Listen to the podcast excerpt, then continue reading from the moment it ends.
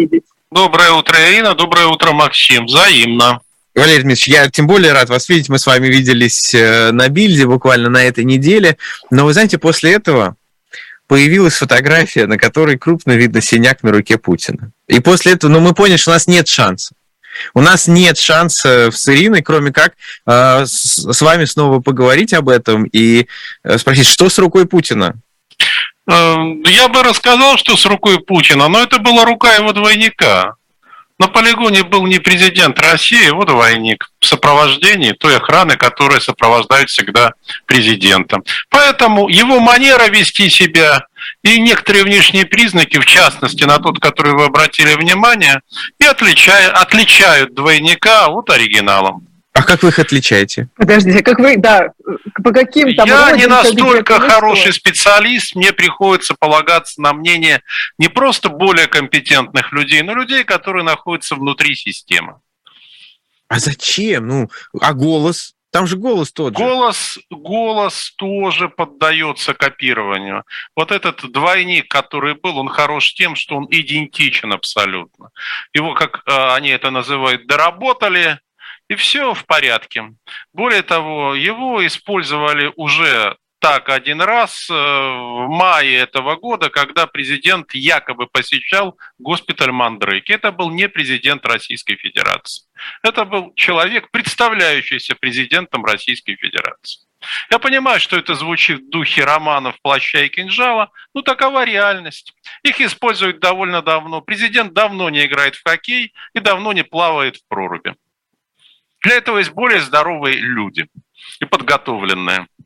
А то есть он физически не может или Нет, безопасность не позволяет? И то, и другое. Но в первую очередь это физические ограничения. А зачем тогда отняли магазины у, у, у солдат и, и вот это все?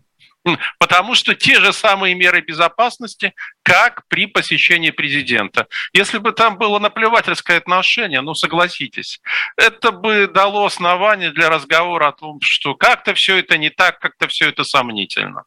Звучит крипово, откровенно говоря. Ну, то есть... А как и многое в России. Слушайте, вы что, год назад рассчитывали, что мы окажемся в такой ситуации?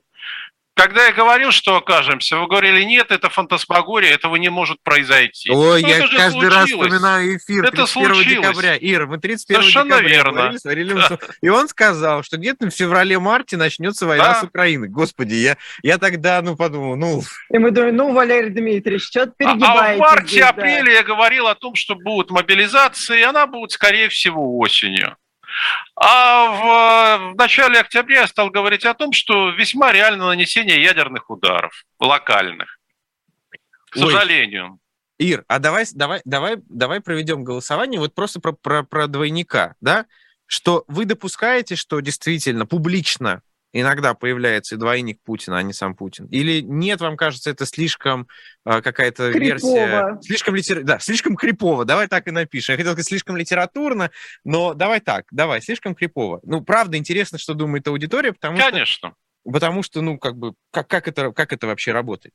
Но, возвращаясь, опять же, к этому тем не менее, посещению, тут на самом деле неважно кем, да, заявлено, что вот э, посещал президент. А почему это понадобилось делать? Почему э, понадобилось изображать, что Путин стреляет из снайперской винтовки и так далее?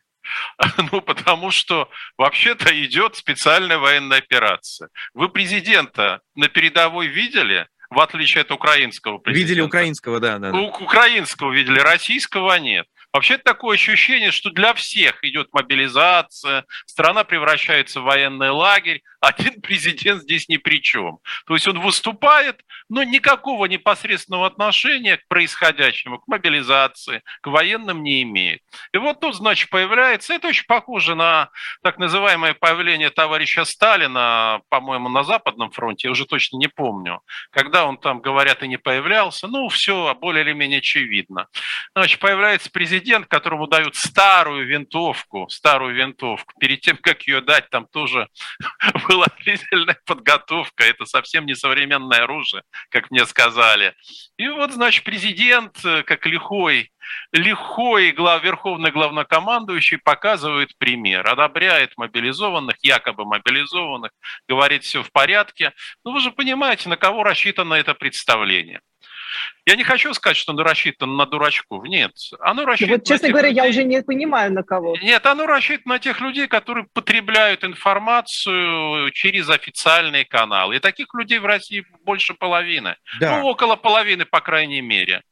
Вот они получают подтверждение того, что президент все знает, он в курсе, он осведомлен, э, там, Значит, если что, то в аппарат пробрались враги. Это плохие губернаторы, плохие военкомы, а у президента все в порядке. Он держит руку на пульсе. Валерий Еще посмотрите, смотрите, как вот... стреляет. Хорошо муху да. не подстрелил на лету. Я ожидал, что там будет муха на лету подстрелена. Но Причем в глаз. Причем Соловьев бы сказал, что он попал мухе в глаз, в левый. Чтоб Ну, это абсолютная лукашеновщина уже совершенно. Так, это так и есть. Так это же кризис жанра. У пиарщиков тоже. Они ну не то, что исчерпали себя, я думаю, им уже и напрягаться-то не хочется. Ну какой смысл? Все равно же выбора нет, все равно же люди это проглотят. Валерий вот, а как проглотит? идет работа. Вот, вот вы же, может быть, вы видели, я вчера это, э, э, это, это видео увидел э, про то, как ну, мобилизованные начинают спорить с теми, кто их мобилизовал. Mm-hmm. И они говорят, да вы врете, э, и правительство врет, да все не так, вы нам ничего не дали, а кто будет мою семью кормить? и так далее. А, ну вот даже, даже если они не возмущаются, но они видят, как, как их призывают, они видят, ну, точнее, мобилизуют, да, они видят, что у них ничего нет, они, э, семьи знают, что они собирают э, своим родным на бронежилеты, uh-huh. в конце концов, а тут им показывают, как спрашивают мобилизованных, и мобилизованные говорят, нет, у нас все отлично у них это планируется, что это вызовет у них какие чувства? Ну, дело в том, что это не рассчитано на мобилизованных, а может, на часть все-таки рассчитано. Они подумают, у нас плохо, а где-то хорошо. Э, это характерно для людей заблуждение. Вот плохо у нас, да, там, где мы, там всегда плохо, а там, где другие, там всегда хорошо. Это первое. И второе, да наплевать на то, что они подумают. Главное бы подчинялись. Они подчиняются, они не протестуют. Они не набрасываются на своих отцов-командиров. Вот когда начнут набрасываться, тогда будут искать другие меры по работе с ними. Ну, так вот такие вот показательные выступления, они же как раз и подначивают их, чтобы они уже начали набрасываться. Ирина, это мы рассуждаем гипотетически. Да? По идее должны бы, по идее напряжение должно копиться. Но важно не то, что оно копится, а важно, когда и в каких формах оно вырывается, реализуется. И переходит ли это с уровня мата на уровень каких-то практик, локальных практик или массовых практик. Когда мы с вами узнаем о том, что поджигают военкоматы или там неудачные неудачные попытки поджога военкоматов, это практика. Мы понимаем, что эта практика распространяется по России. Да?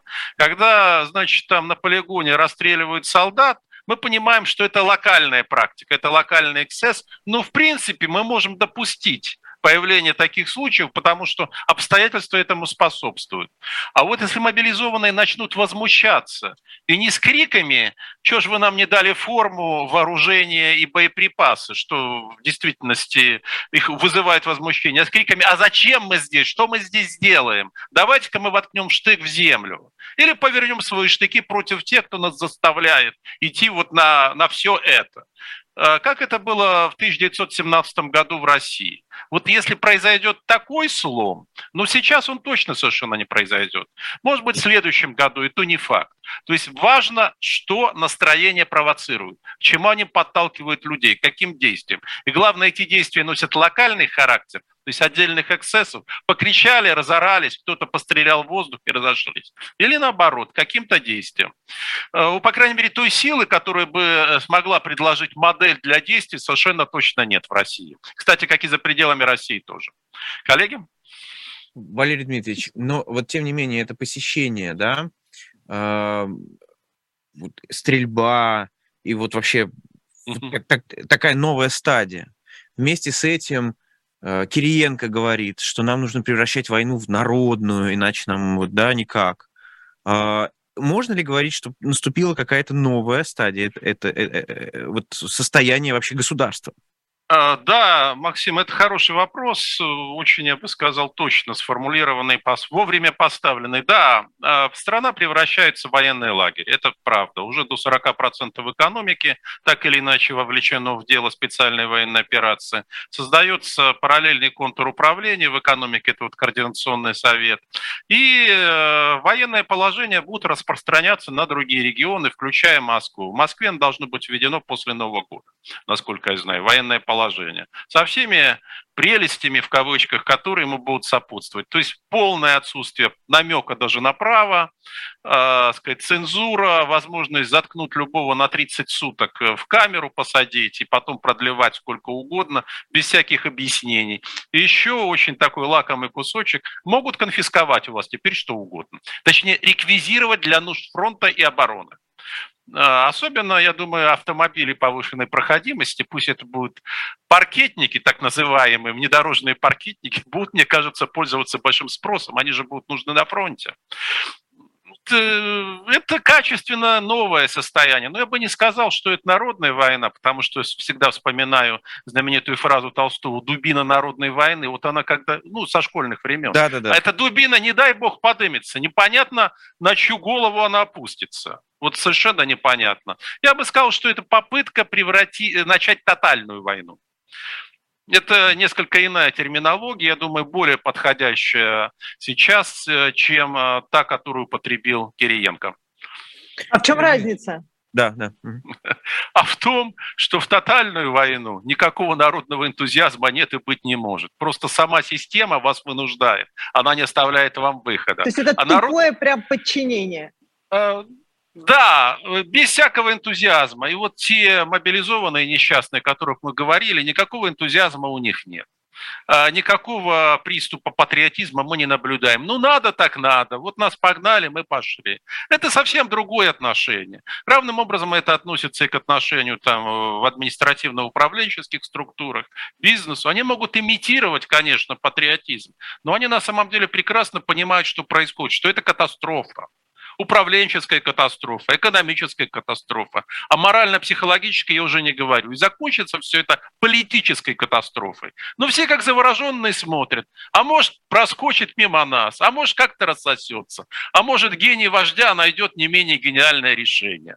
Ну а скоро будет уже следующее отношение, я думаю, после Нового года. Да сгорел сарай, гори хата. Пусть оно все идет в разнос к чертям. Будем спасаться поодиночке, кто как может. Валерий как мы выживем, Валерий Дмитриевич, прости. Как Максим, всегда просто... выживали, Ирина. Если не будет поставлено просто, под сомнение само наше существование, ну... то выживем. Не первый опыт, к сожалению, в нашей истории. Другое дело, что после 30 лет, особенно после... Вот э, еще с этим столкнуться, это вернуться глубоко назад в прошлое, очень глубоко. Я все-таки говорю с людьми там с моей эпохи, с верстниками, и они говорят, ну, при советах такого не было не было даже в наихудших проявлениях. Но имею в виду та советчина, которую мы да. переживали, 70-е, 80-е. Даже близко похожего ничего не было. Безумие и насилие. Причем насилие над мозгом. Вот. Что причинно-следственные связи у людей, нейронные связи, я вижу разрушены массово просто массово разрушена. Ну, даже из того, как мы с вами э, описываем ситуацию, но опять же, мы ссылаемся не на свои досужие размышления, а на наблюдения, причем на массовые наблюдения. И вот эта катастрофа, кстати, то есть э, вот всему тому, что мы наблюдаем, предшествовала интеллектуальная катастрофа. Власть своего добилась. Она отключила людей не просто от политики, а от здравого смысла. Не всех, конечно. Иначе бы там, ну, сколько уже, миллион двести тысяч, даже больше, не покинули Россию после 21 сентября. А это, это... чья победа? Это Сурков? Это Сурков победил? Э, да, он э, заложил, я бы сказал, контур контур. Вот вы занимаетесь бизнесом, чем угодно, процветаете, вообще не лезьте в наши дела. И вообще телевидение, оно должно развлекать. Вот телевидение стало развлекать. И вообще все должно развлекать, все должно работать на развлечение. В результате э, на самом деле получилось, что у многих людей память-то короче, чем у золотой рыбки. У золотой рыбки пресловутой память, по-моему, 12 минут. А у людей, по-моему, от одного ролика или от одного новостного выпуска до другого. От, точнее, от одного сюжета до другого. Э, да, добились своего, потому что таким обществом легче управлять. вот объясняли, что вы лезете, зачем вам это, за вас думают, за вас все решают, а теперь пришли за вашими жизнями. В полном смысле слова. Мужьями, сыновьями, а скоро придут за женами и матерями, потому что предполагается мобилизовать еще несколько десятков тысяч женщин. И не только врачей, не только медперсонал. Коллеги? Валерий Дмитриевич, я подведу итоги голосования. Больше пяти тысяч человек голосовали. 73% то допускают появление двойника Путина вот на таких публичных мероприятиях. 27% считают, что это, ну, это слишком. Но, тем не менее, да, 73 на 27. Вот такой результат. А, Максим, неспроста я веду разъяснительную работу. Неспроста, это правда. И главное, жизнь подтверждает все то, что я говорю. Валерий Дмитриевич, э, возвращаясь опять же к военному положению и, как вы выразились, всем его прелестям. А, а может понадобиться, не знаю, русал для победы в войне? Да. Или может ли понадобиться норникель или что-нибудь такое? Э, конечно, может понадобиться. Практиковаться на кошках-то зачем? Нужны лакомые куски. Я думаю, что да, скажут, ну, слушайте, господа, ну, начали-то с Лукойла, вот, с, э, все руководство просто покинула. Только один руководитель погиб при странных, точнее, сомнительных крайне обстоятельствах. А, начали с Лукойла. Лукойл станет частью одной крупной нефтяной компании, должен стать. Ну, такая судьба может ожидать и других. Другое дело, что власть не успеет. С моей точки зрения, она просто не успеет, потому что на все это нужно время. Нельзя же просто так взять и сказать, э, там придут трое комиссаров в кожанках э, коллегу Владимировичу Дерипаски и скажут, вот наш мандат, угу. вот он подписан там сами понимаете, кем, каким, значит, э, там, главой Совнаркома, значит, все теперь будут служить народу. Все народу. Вот, кстати, представители народа. А, нет, э, хотели бы, но я думаю, что не успеют. Просто не успеют. Но, но недовольство ими есть? Да, да. Недовольство так, а еще, вот, еще такими, какое? как Олег Владимирович. Еще какое недовольство? Недовольны все недовольны все. Но есть отчетливое понимание того, что сделать они ничего не могут. Э, отсюда бессмысленность и беспочвенность всех этих инсинуаций насчет какого-то заговора. Недовольны все, но при этом никто пальцем о палец не ударит. Потому что как только вы не то что сделать, а попробуете заговорить с кем-то, на другой же день вы окажетесь в соответствующем помещении, где с вами будут проводить разъяснительную работу. И это все прекрасно знают особенно из элиты. А силовикам в этом нет нужды. Они рассчитывают на то, что власть к ним и так перейдет. Она и так у них во многом в руках. Ну а перейдет, возможно, в скором времени формально. Поэтому зачем торопиться? Все само в руки идет, все движется. А уж потом разберемся и с Лукойлом, э, и, и с Норникелем, и, и чем, да, и чем, и чем надо будет. Зачем торопиться? Все и так плывет само, ситуация, э, значит, гонит вот в этот невод всю рыбу, и мелкую, и, круп, и крупную, течением несет. Валерий Дмитриевич, э, помните эту фразу «превратим империалистическую войну в гражданскую»? Угу. Политолог Абаз Галямов предположил, что на самом деле мы привыкли, что это те, кто хочет снести власть, так говорит, но Путин может это взять на свое вооружение. Если не получается побеждать там, значит, надо превратить этого и победить здесь, в конце концов, и от, отжать вот это все. И олигархов, например, назначить теми, против кого эта война будет вестись. Может сработать такой? А, нет, это слишком сложная, действительно, слишком сложная, слишком рискованная схема. А, дело в том, что легитимность э, Путина в глазах именно элиты и так подорвана тем, что он оказался неудачником в последний год. И чем дальше он движется по этому пути, чем дальше он упорствует в своих заблуждениях и в попытке одержать победу, не имея на то уже никаких оснований, тем больше эта репутация будет укрепляться. Поэтому никто не хочет ставить под сомнение своей жизни, потому что гражданская война – это не просто активы под сомнение поставлены, о чем мы только что говорили, это поставлены под сомнение ваша свобода и ваша жизнь. Нет, никто не хочет рисковать этим. Но это может получиться без усилий, без намеренной или ненамеренной воли российского президента. Это один из уже реальных вариантов развития ситуации. Потому что если об этом говорят действительно в Кремле, о том, что, ну вот, возможно, такое развитие событий. А, собственно, к чему готовится Евгений Викторович Пригожин со своей частной армией? К чему готовится Рамзан Ахматович Кадыров со своей армией региональной? Они готовятся именно к такому варианту, когда возникнет хаос. Давайте Они не будем называть... Да, смуте. Это не гражданская война будет классическая. Для гражданской войны нужна идеология. Где вы видите в России идеологию? Где вы видите силы, которые бы могли бы транслировать какие-то схемы идеологические? Пусть самые примитивные, зажигающие людей. Нет ничего их помимо. А я думаю, кстати, что вот такая последняя идеологически повернутая часть общества, турбопатриоты, они примкнут Пригожину. Совершенно очевидно, что он для них уже флаг э, и магнит, который притягивает. А остальные будут создавать, скажем красиво, полицентризм. Вот будет множество центров силы, к которым будут тянуться. А, а мы, несчастные горожане, будем ходить в магазины за провизией. Провизия будет, то есть эти цепочки будут работать. И мы будем узнавать, если живем в спальных районах, вот как я, я не знаю, где Ирина живет, что где-то там в центре перестрелки, значит, у кого-то там что-то забрали, ворвались в квартиру и, значит, решили, квартира нужна для нужд обороны. У нас теперь здесь будет штаб. Угу. Какой штаб? Кого штаб? А вот мандат. Вам не нравится наш мандат? Пошли вон. Пошли вон сейчас окопы поедете И копать. ключи от машины. На самом, деле, на самом деле это все было, если вы вспомните, как чекисты заходили в город и забирали самое лучшее здание. В моем родном Оренбурге это была гостиница американская, представьте себе, так она называлась, и до сих пор там здание Федеральной службы безопасности в бывшей гостинице американской, до сих пор не вернули. принадлежала Обратите внимание, до сих, до пор, сих пор там. Не вер... да, да. А, я, конечно, утрирую, но на самом деле как показал именно последний год, Россия – страна сбывшейся фантасмагории.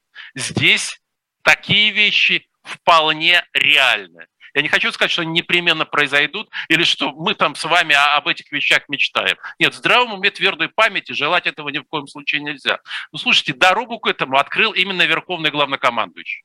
Именно его действия проложили прямой путь. И какая здесь будет народная война? За что? За что народу воевать? Кстати, свое скажу, имущество. Что... Если оно есть, да. и будут радоваться. У них нет ничего, теперь не будет, и, и у вас ничего. А то, видите ли, зажрались там угу. москвичи, питерцы, э, екатеринбуржцы и, и вообще жители крупных городов.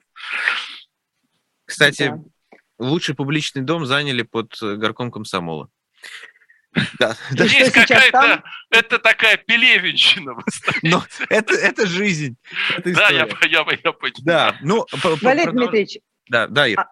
Да, я просто предполагаю, что вы, наверное, с Валерием Дмитриевичем Максим говорили на эту тему, но я, э, я имею в виду на бельде.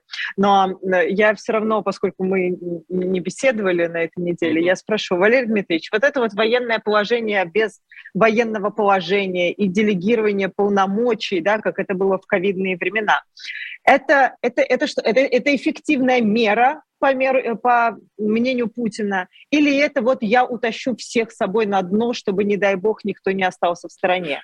Э, ну, это и то, и другое. Если говорить вот о тотальности, то это вовлекает всех постепенно. Не сразу, потому что здесь хвост будут рубить по кусочку. Вот сперва там военное положение, потом здесь, а дальше, э, как я уже сказал, после Нового года должны вести в Москве. Это первое. Второе, это очень эффективно с его точки зрения как дисциплинарно-полицейская мера. Поскольку э, волнений боятся, протестов боятся, то давайте мы объявим сразу же всех, кто будет выступать против этого, врагами Отечества. Свободы и Отечества. И, значит, тогда по врагам, внутренним врагам, за которыми, конечно же, стоят иноагенты, э, связанные с Западом, кто-то там еще, я не знаю, можно открывать огонь. Ну или заранее обезглавить этих, э, значит, несчастных, обманутых людей, скажут, их обманули. Вот есть те, кого обманули, а вот есть обманщики. Знаем, э, знаем с давнишних времен, кто у нас во время значит, э, военных действий пытается спровоцировать недовольство. Тут же 1917 год вспомнят э, еще что-нибудь, э, смуту и тому подобные исторические параллели проведут. Ну, механизм готов. Другое дело, как он будет работать. Представьте себе, для того, чтобы соблюдать хотя бы комендантский час, да, как это было во время пандемии, когда был фактически введен комендантский час, требуется огромное количество наблюдателей. Но часть этих наблюдателей будет брошена на фронт. Росгвардия, полиция. И возвращаться они будут оттуда далеко не в энтузиастическом настроении, это совершенно очевидно. А, вооруженные силы использовать, как предполагалось во время пандемии, как Шойгу предлагал, блокировать Москву верными ему частями а, весной 2020 года, совершенно точно уже не получится. Поэтому ресурсов нет. Это очень важно. Исчерпание ресурсов. Но дружинники это... будут. Ага, да, дружинники с бейсбольными битами ходить и с, и с повязками. Не знаю, ну, что я на этих повязках так себе будет. Это и представляю. Я ничего не исключаю. Вот вынужден уже ничего не исключать. Но я так думаю, что это будет рассыпаться. Потому что когда власть начинает прибегать к сильнодействующим мерам, она а, признается в том, что другие меры уже не, неэффективны, и она не может их использовать. Валерий Дмитриевич, ну, э, я вот, знаете, как-то на меня очень большое впечатление произвел спектакль «Ричард Третий». Я никак не могу отделаться Где, от... Вахтангова? Нет, нет, это, нет это, представьте вообще. себе, да, представьте себе, очень хороший был оренбургский спектакль. Угу. удивительно построил, а, поставил, кстати говоря, его тогдашний э, доверенное лицо э, президента, но, но действительно, вот Ричард Третий такой был, что ты просто смотришь и понимаешь, что это про сегодняшний день. А, и мы как раз, да, стали с вами говорить о, э, о театре, а, афиши, с афиши исчез Акунин и так mm. далее. А вот вся эта интеллигенция, которая не может не понимать, не видеть параллелей, что она в итоге, она, она какую функцию будет выполнять в этом во всем? Э, пока она будет адаптироваться. Частью бежать, частью адаптироваться. Адаптироваться это означает молчать. Ну или обмениваться мнениями в социальных сетях. Больше она ничего сделать не сможет. Произвести идеологию она не в состоянии.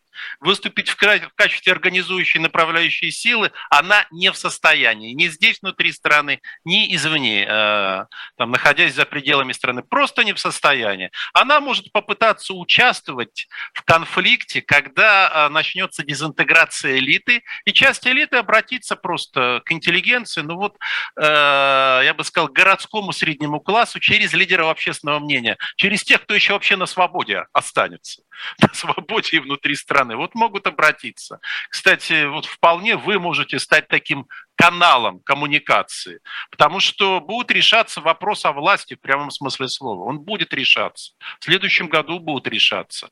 А, и подключить общество, в том числе городской и средний класс, ну, а, особенно имеющие некие идеалы и некий пыл, и некое гражданское чувство, интеллигенция, в принципе, этим характеризуется, да, было бы правильно. То есть это такой политический, а, актив, потенциально активный материал.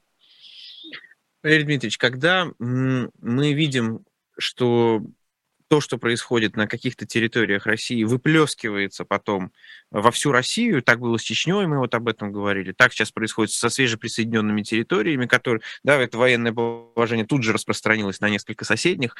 А, что из этого можно прогнозировать? Какие опыты, которые мы вот видели э, сейчас э, в этих э, республиках, уже можно в ближайшее время ожидать на улицах других городов России? Не знаю, не уверен, что можно что-то будет спроецировать, потому что а, региональные армии позволено создать только одному человеку. Частную армию позволено создать только одному человеку. Региональные группы, да, региональные полки, там, сводные, добровольческие, будут возникать только в том случае, когда центральная власть просто окажется не в состоянии управлять. И тогда найдутся группы региональных элит, это должно быть консолидированное решение, не решение губернатора. Вы знаете, губернаторы слабы. Они слабы они, сказать, привнесены откуда-то, если даже они местные уроженцы, как правило, они, значит, не укоренены в этой элите, будут договариваться и принимать какие-то решения по контролю за ситуацией.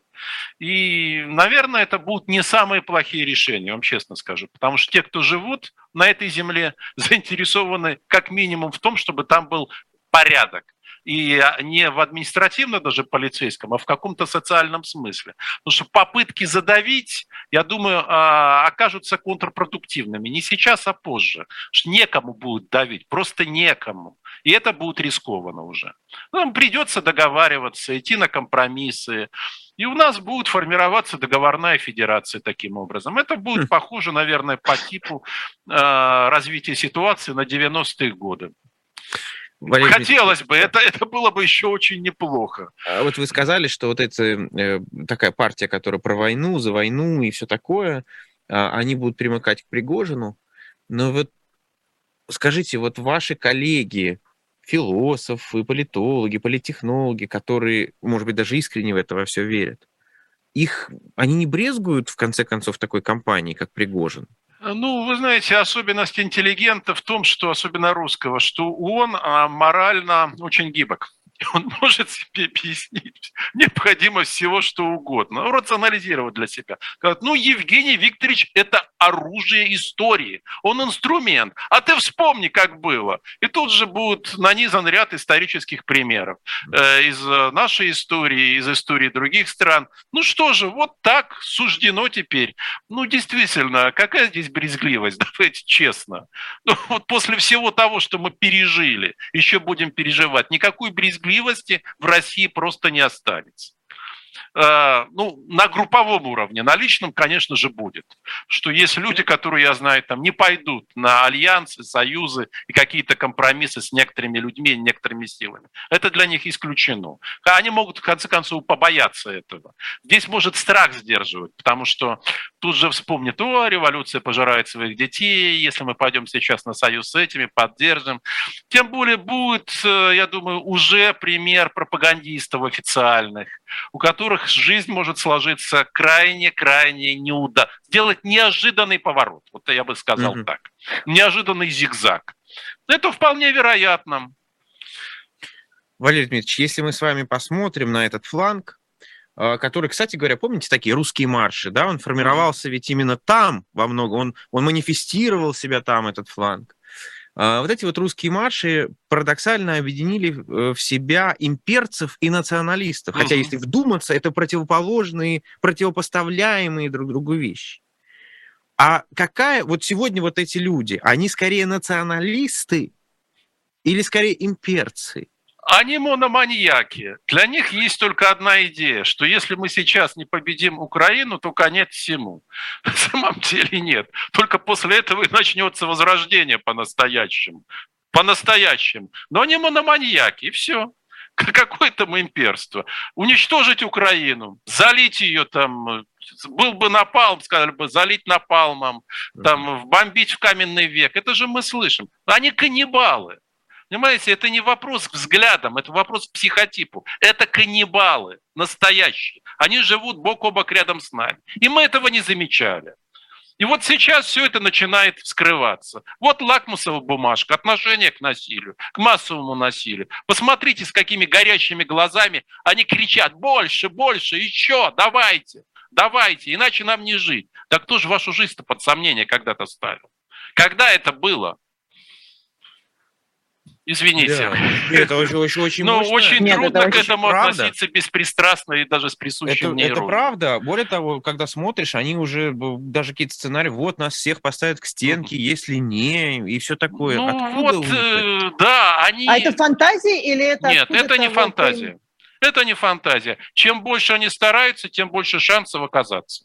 Это Но совершенно их точно. Э, по каким-то каналам предупреждают о подобных сценариях а они сами себя накручивают, понимаете, сами себя накручивают. Это типичная рационализация и понимание, а, точнее, вот вы сделали шаг, а, отрезали одну развилку, сделали еще одну, и потом у вас ничего уже не остается. Потом вы только можете произносить фразу одного доктора философии, а, известного в свое время. Вместе шли, вместе висеть.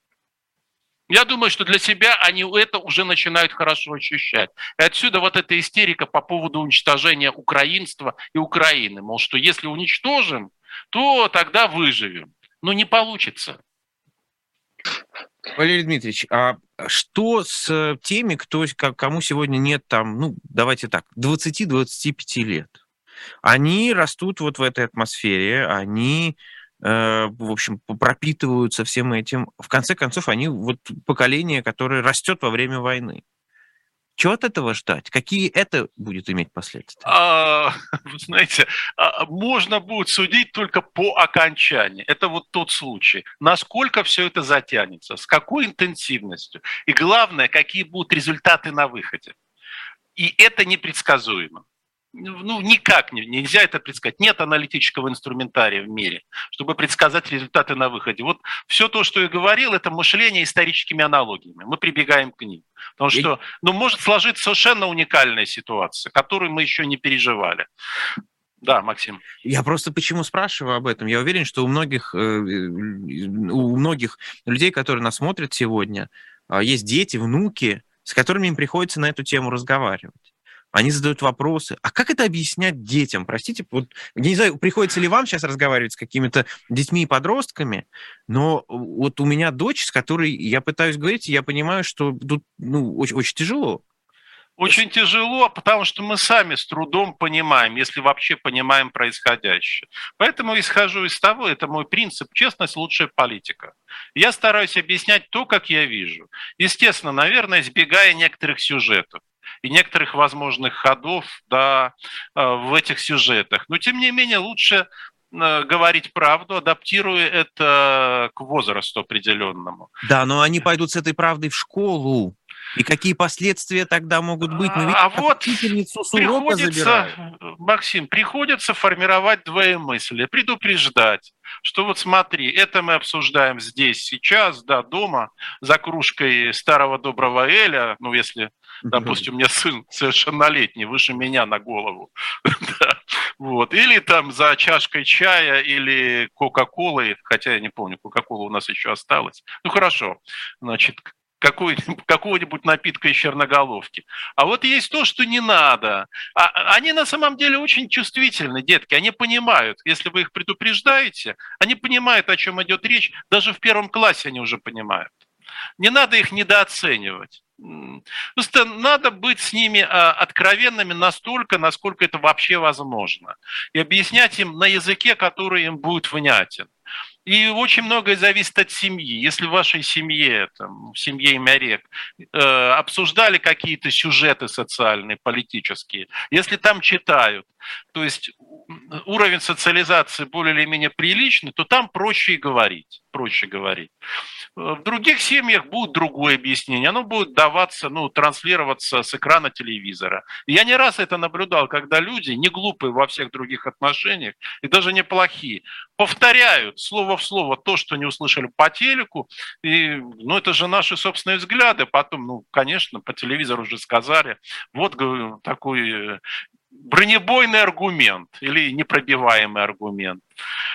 Поэтому, Максим, сделайте то, что Но вы это можете же поколение делать. интернета. Это же поколение интернета. Да Какой это их не интересует. Вообще? Послушайте, можно, там, помните, по Булгакову, мастера Маргариты, я знал двух влюбленных, которые не заметили, что за окном проносилась гражданская война. Угу.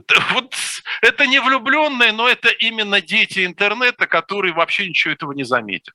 Запросто. Но теперь я усложняю задачу. Если мы посмотрим на опросы, то люди старше 60 за продолжение войны, да. до победного конца и так далее. Во-первых, как так получилось, что эти, эти люди, которые вот выросли о память, на память о Великой Отечественной войне, о том, как это было ужасно, ведь в советское время все-таки говорится, ну, как было это ужасно в том числе, да, почему они такие кровожадные, а во-вторых, как разговаривать с ними? Максим, ну, я не буду растекаться здесь в объяснениях, мыслю по древу. Я скажу очень просто. Им просто не надо, их не мобилизуют. И когда вас не мобилизуют, вы для себя можете выглядеть бесстрашными требовать, идите, защищайте Родину, убивайте и умирайте. Убивайте за Родину, умирайте за Родину. Ну, надо предложить этим людям доказать свой выбор личными действиями. Пожалуйста, вот э, ты при, приди в военкомат и скажи, вот этого молодого пацана не надо его брать. У него еще детей нет, я пойду, у меня есть внуки. Дайте мне винтовку трехлинейку. Я обученный на фильмах о войне, я сейчас пойду. И вот со мной еще там инвалидный полк, или точнее пенсионный полк пришел. Вот. Э, так что ответ только один. Он должен быть обескураживающим. Тебе нравится? Иди в окопы. В окопы!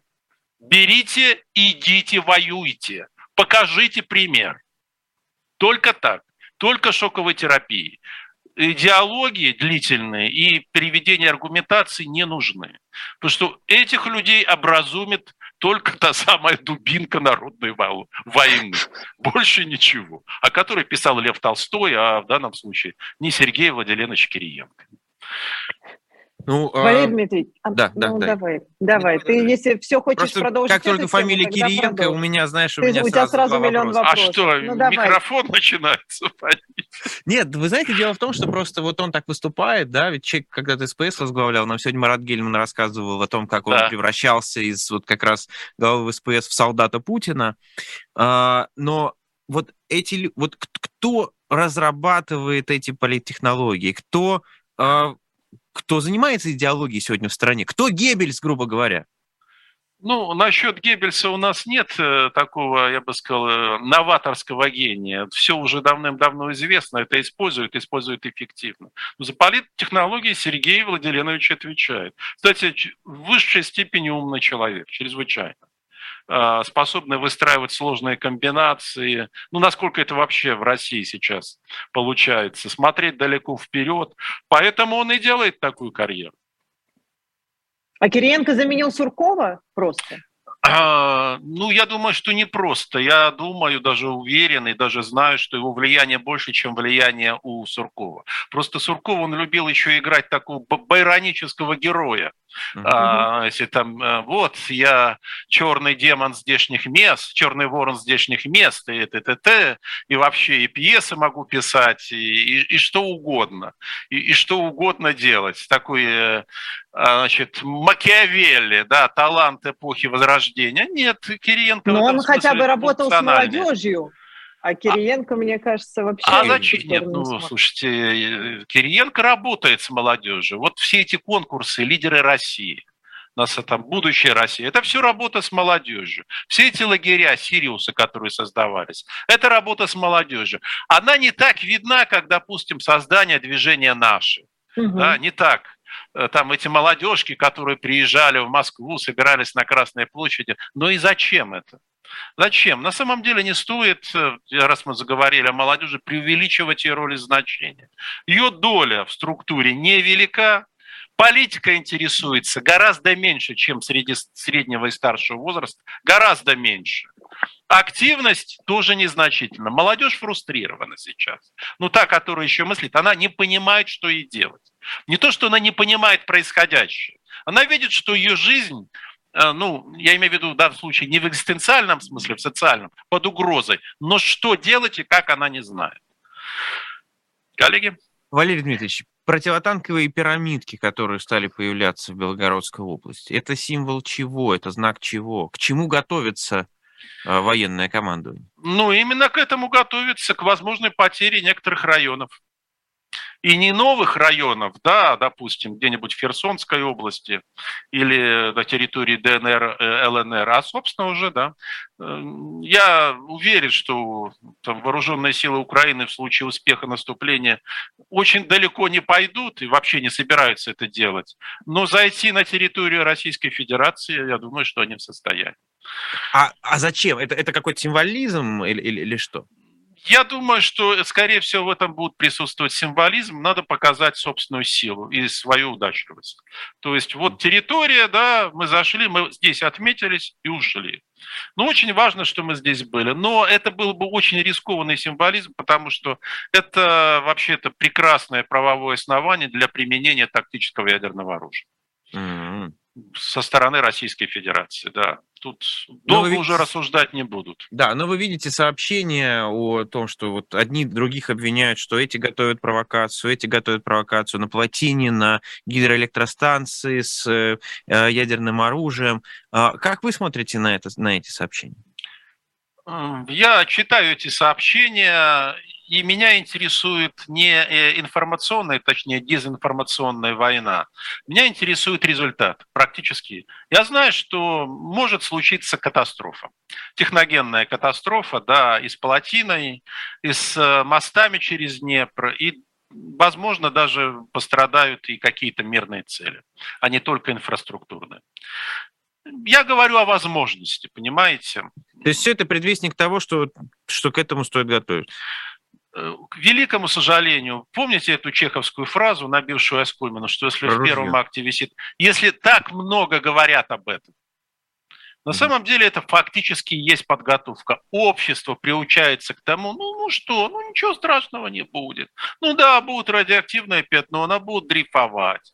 Ну а там вот смотрите, и такие утешительные подсчеты. Ну мощность меньше килотонны, там мощность до полукилотонны. Да вы что, там, ну вот ранцевые боеприпасы с тактическими ядерными зарядами. Да, это то, что Советы использовали и готовились с помощью чего совершать диверсии против стран НАТО. Все это это есть, все это наличествует, многие об этом знают.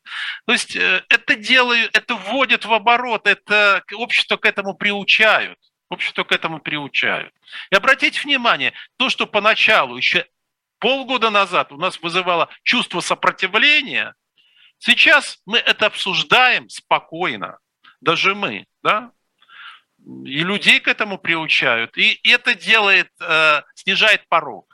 То есть это делает более допустимым использование таких сильнодействующих средств. Я не хочу сказать, что они непременно будут использованы. Я очень надеюсь, что до этого не дойдет.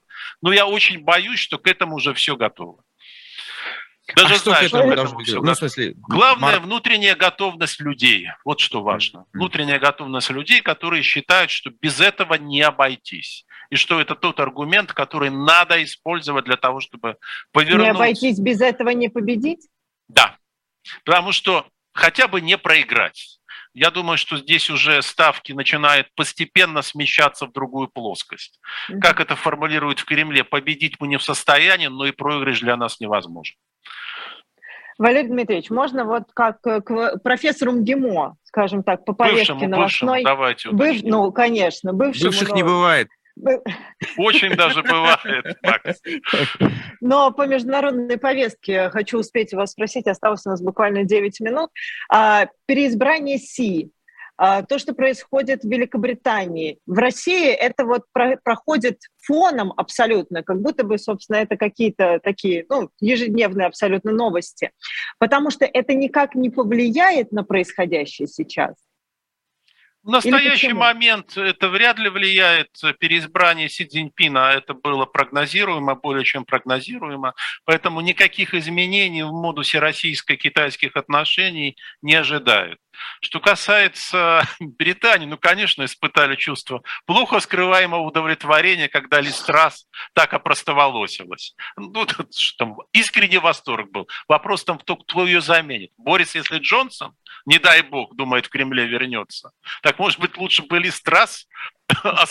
голосов уже набрал. Да, да, вот от этого все зависит. Ну, в любом случае, хаос – это Кремлю на руку вот любой хаос в Европе Кремлю на руку, потому что он снижает возможность принятия каких-то решений.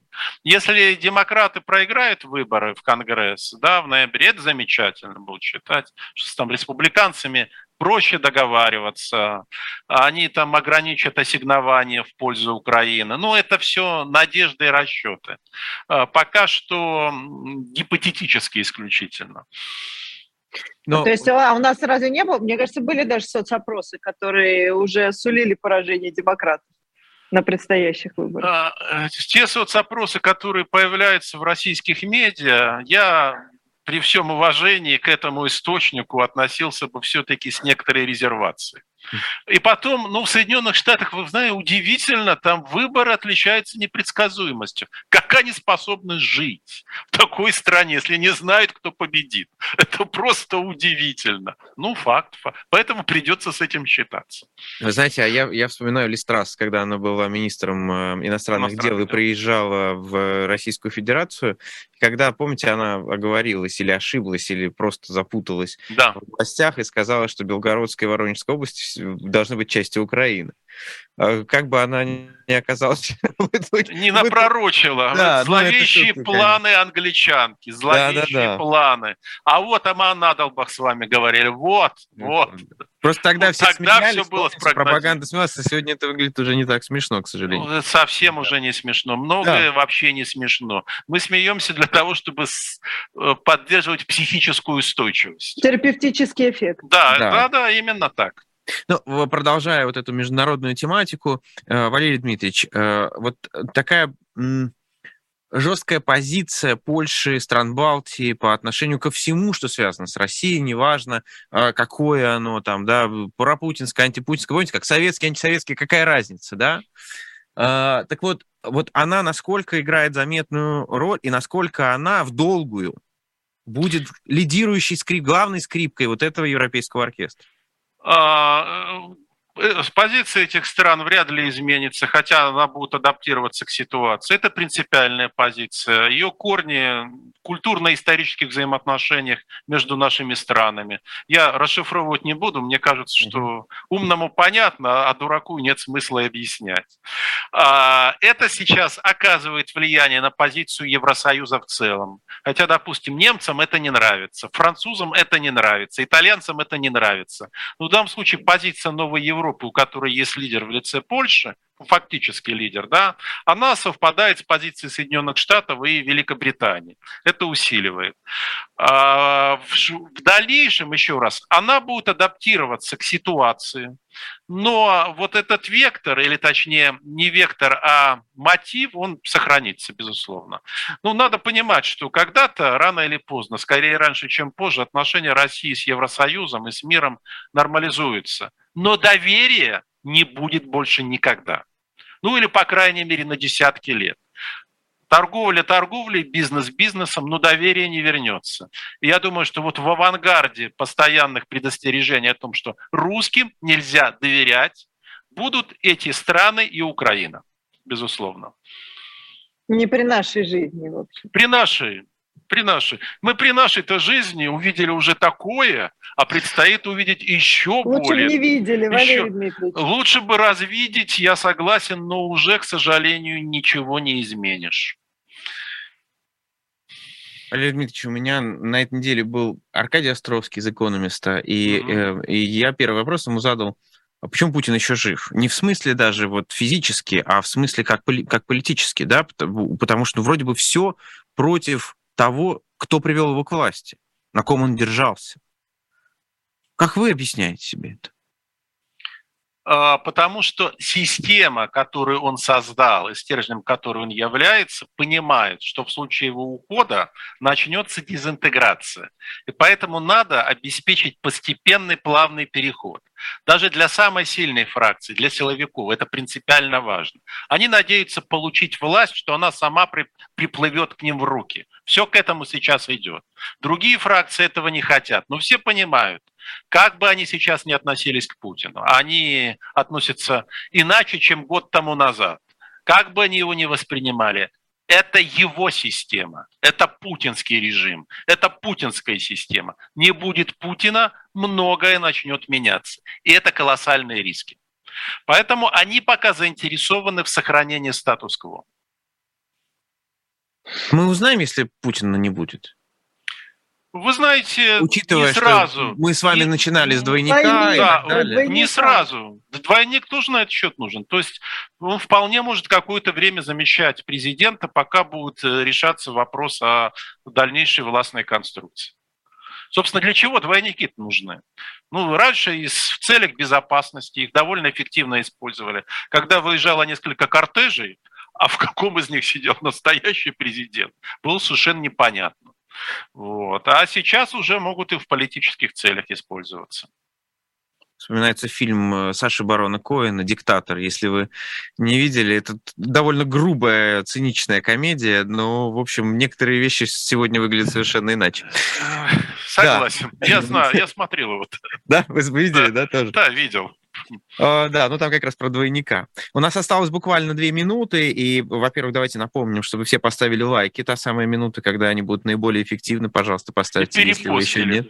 И перепостите, и перепостили. Да. 42 тысячи смотрят, между Да. О, прекрасно. Да, Валерий Дмитриевич, а, а, если, опять же, да, завершать, вы охарактеризовали ситуацию в России. Мы примерно представляем себе ту монолитность, которая, наверное, тоже со временем немножечко подвергается испытаниям, которая в Украине.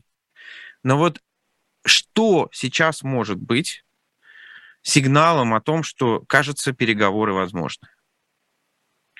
А, сейчас, с моей точки зрения, ничего. Для этого э, Россия должна пройти некое испытание, пережить некий шок, связанный с военной динамикой или, возможно, с попыткой использования ядерного оружия, а, для того, чтобы у элиты не просто появилось желание мирных переговоров, оно есть, это желание. Появилась готовность действовать на этом треке безо всяких предварительных условий. Это принципиально важно. Пока что этого нет. Um как бы так тоже сформулировать вопрос, чтобы вы не нарушили никакого закона, но... С фактом существования я да. уже закон нарушаю. Да, но, но Крым в, в Москве. может быть предметом переговоров уже для российской элиты? А, это синик ванон. Нет. А, ну, дело в том, что если говорят нет, что Крым не обсуждается, это уже означает, что он может начать обсуждаться. Но, насколько я знаю, во всех тех консультациях, которые велись, там говорил, мы можем обсуждать все, что угодно, кроме Крыма. Спасибо большое. Спасибо. Валерий Соловей был с, с нами на связи. Спасибо, что вышли э, этим утром э, и ответили на вопросы. Честно говоря, э, вот этот 70 сколько 3%, которые говорят, что согласны с вами, что это вполне может быть э, двойник, меня удивили потому что я думал, что это, что это слишком крипово. Но нет, видите, 73% да нет, говорят, что это... Уже ничего слишком крипового больше. нет. Уже не... Да, мало уже чего осталось. А что можно не поверить? Простите. Ну скажите, на пресс-конференции большой, где я вопрос задавал, я хоть Путину задавал или двойнику? Ему, ему, можете не сомневаться. Ну, ну хоть так. Поэтому, да, вам повезло, вы настоящего Путина видели. Спасибо, спасибо большое. Спасибо Всем пока, спасибо, спасибо тем, кто смотрел этот эфир, ставил лайки. Э, поддерживайте нас в том числе через shopdiletant.media и через вот этот вот волшебный QR-код, который там висит. Всем пока. Спасибо, до свидания. Спасибо.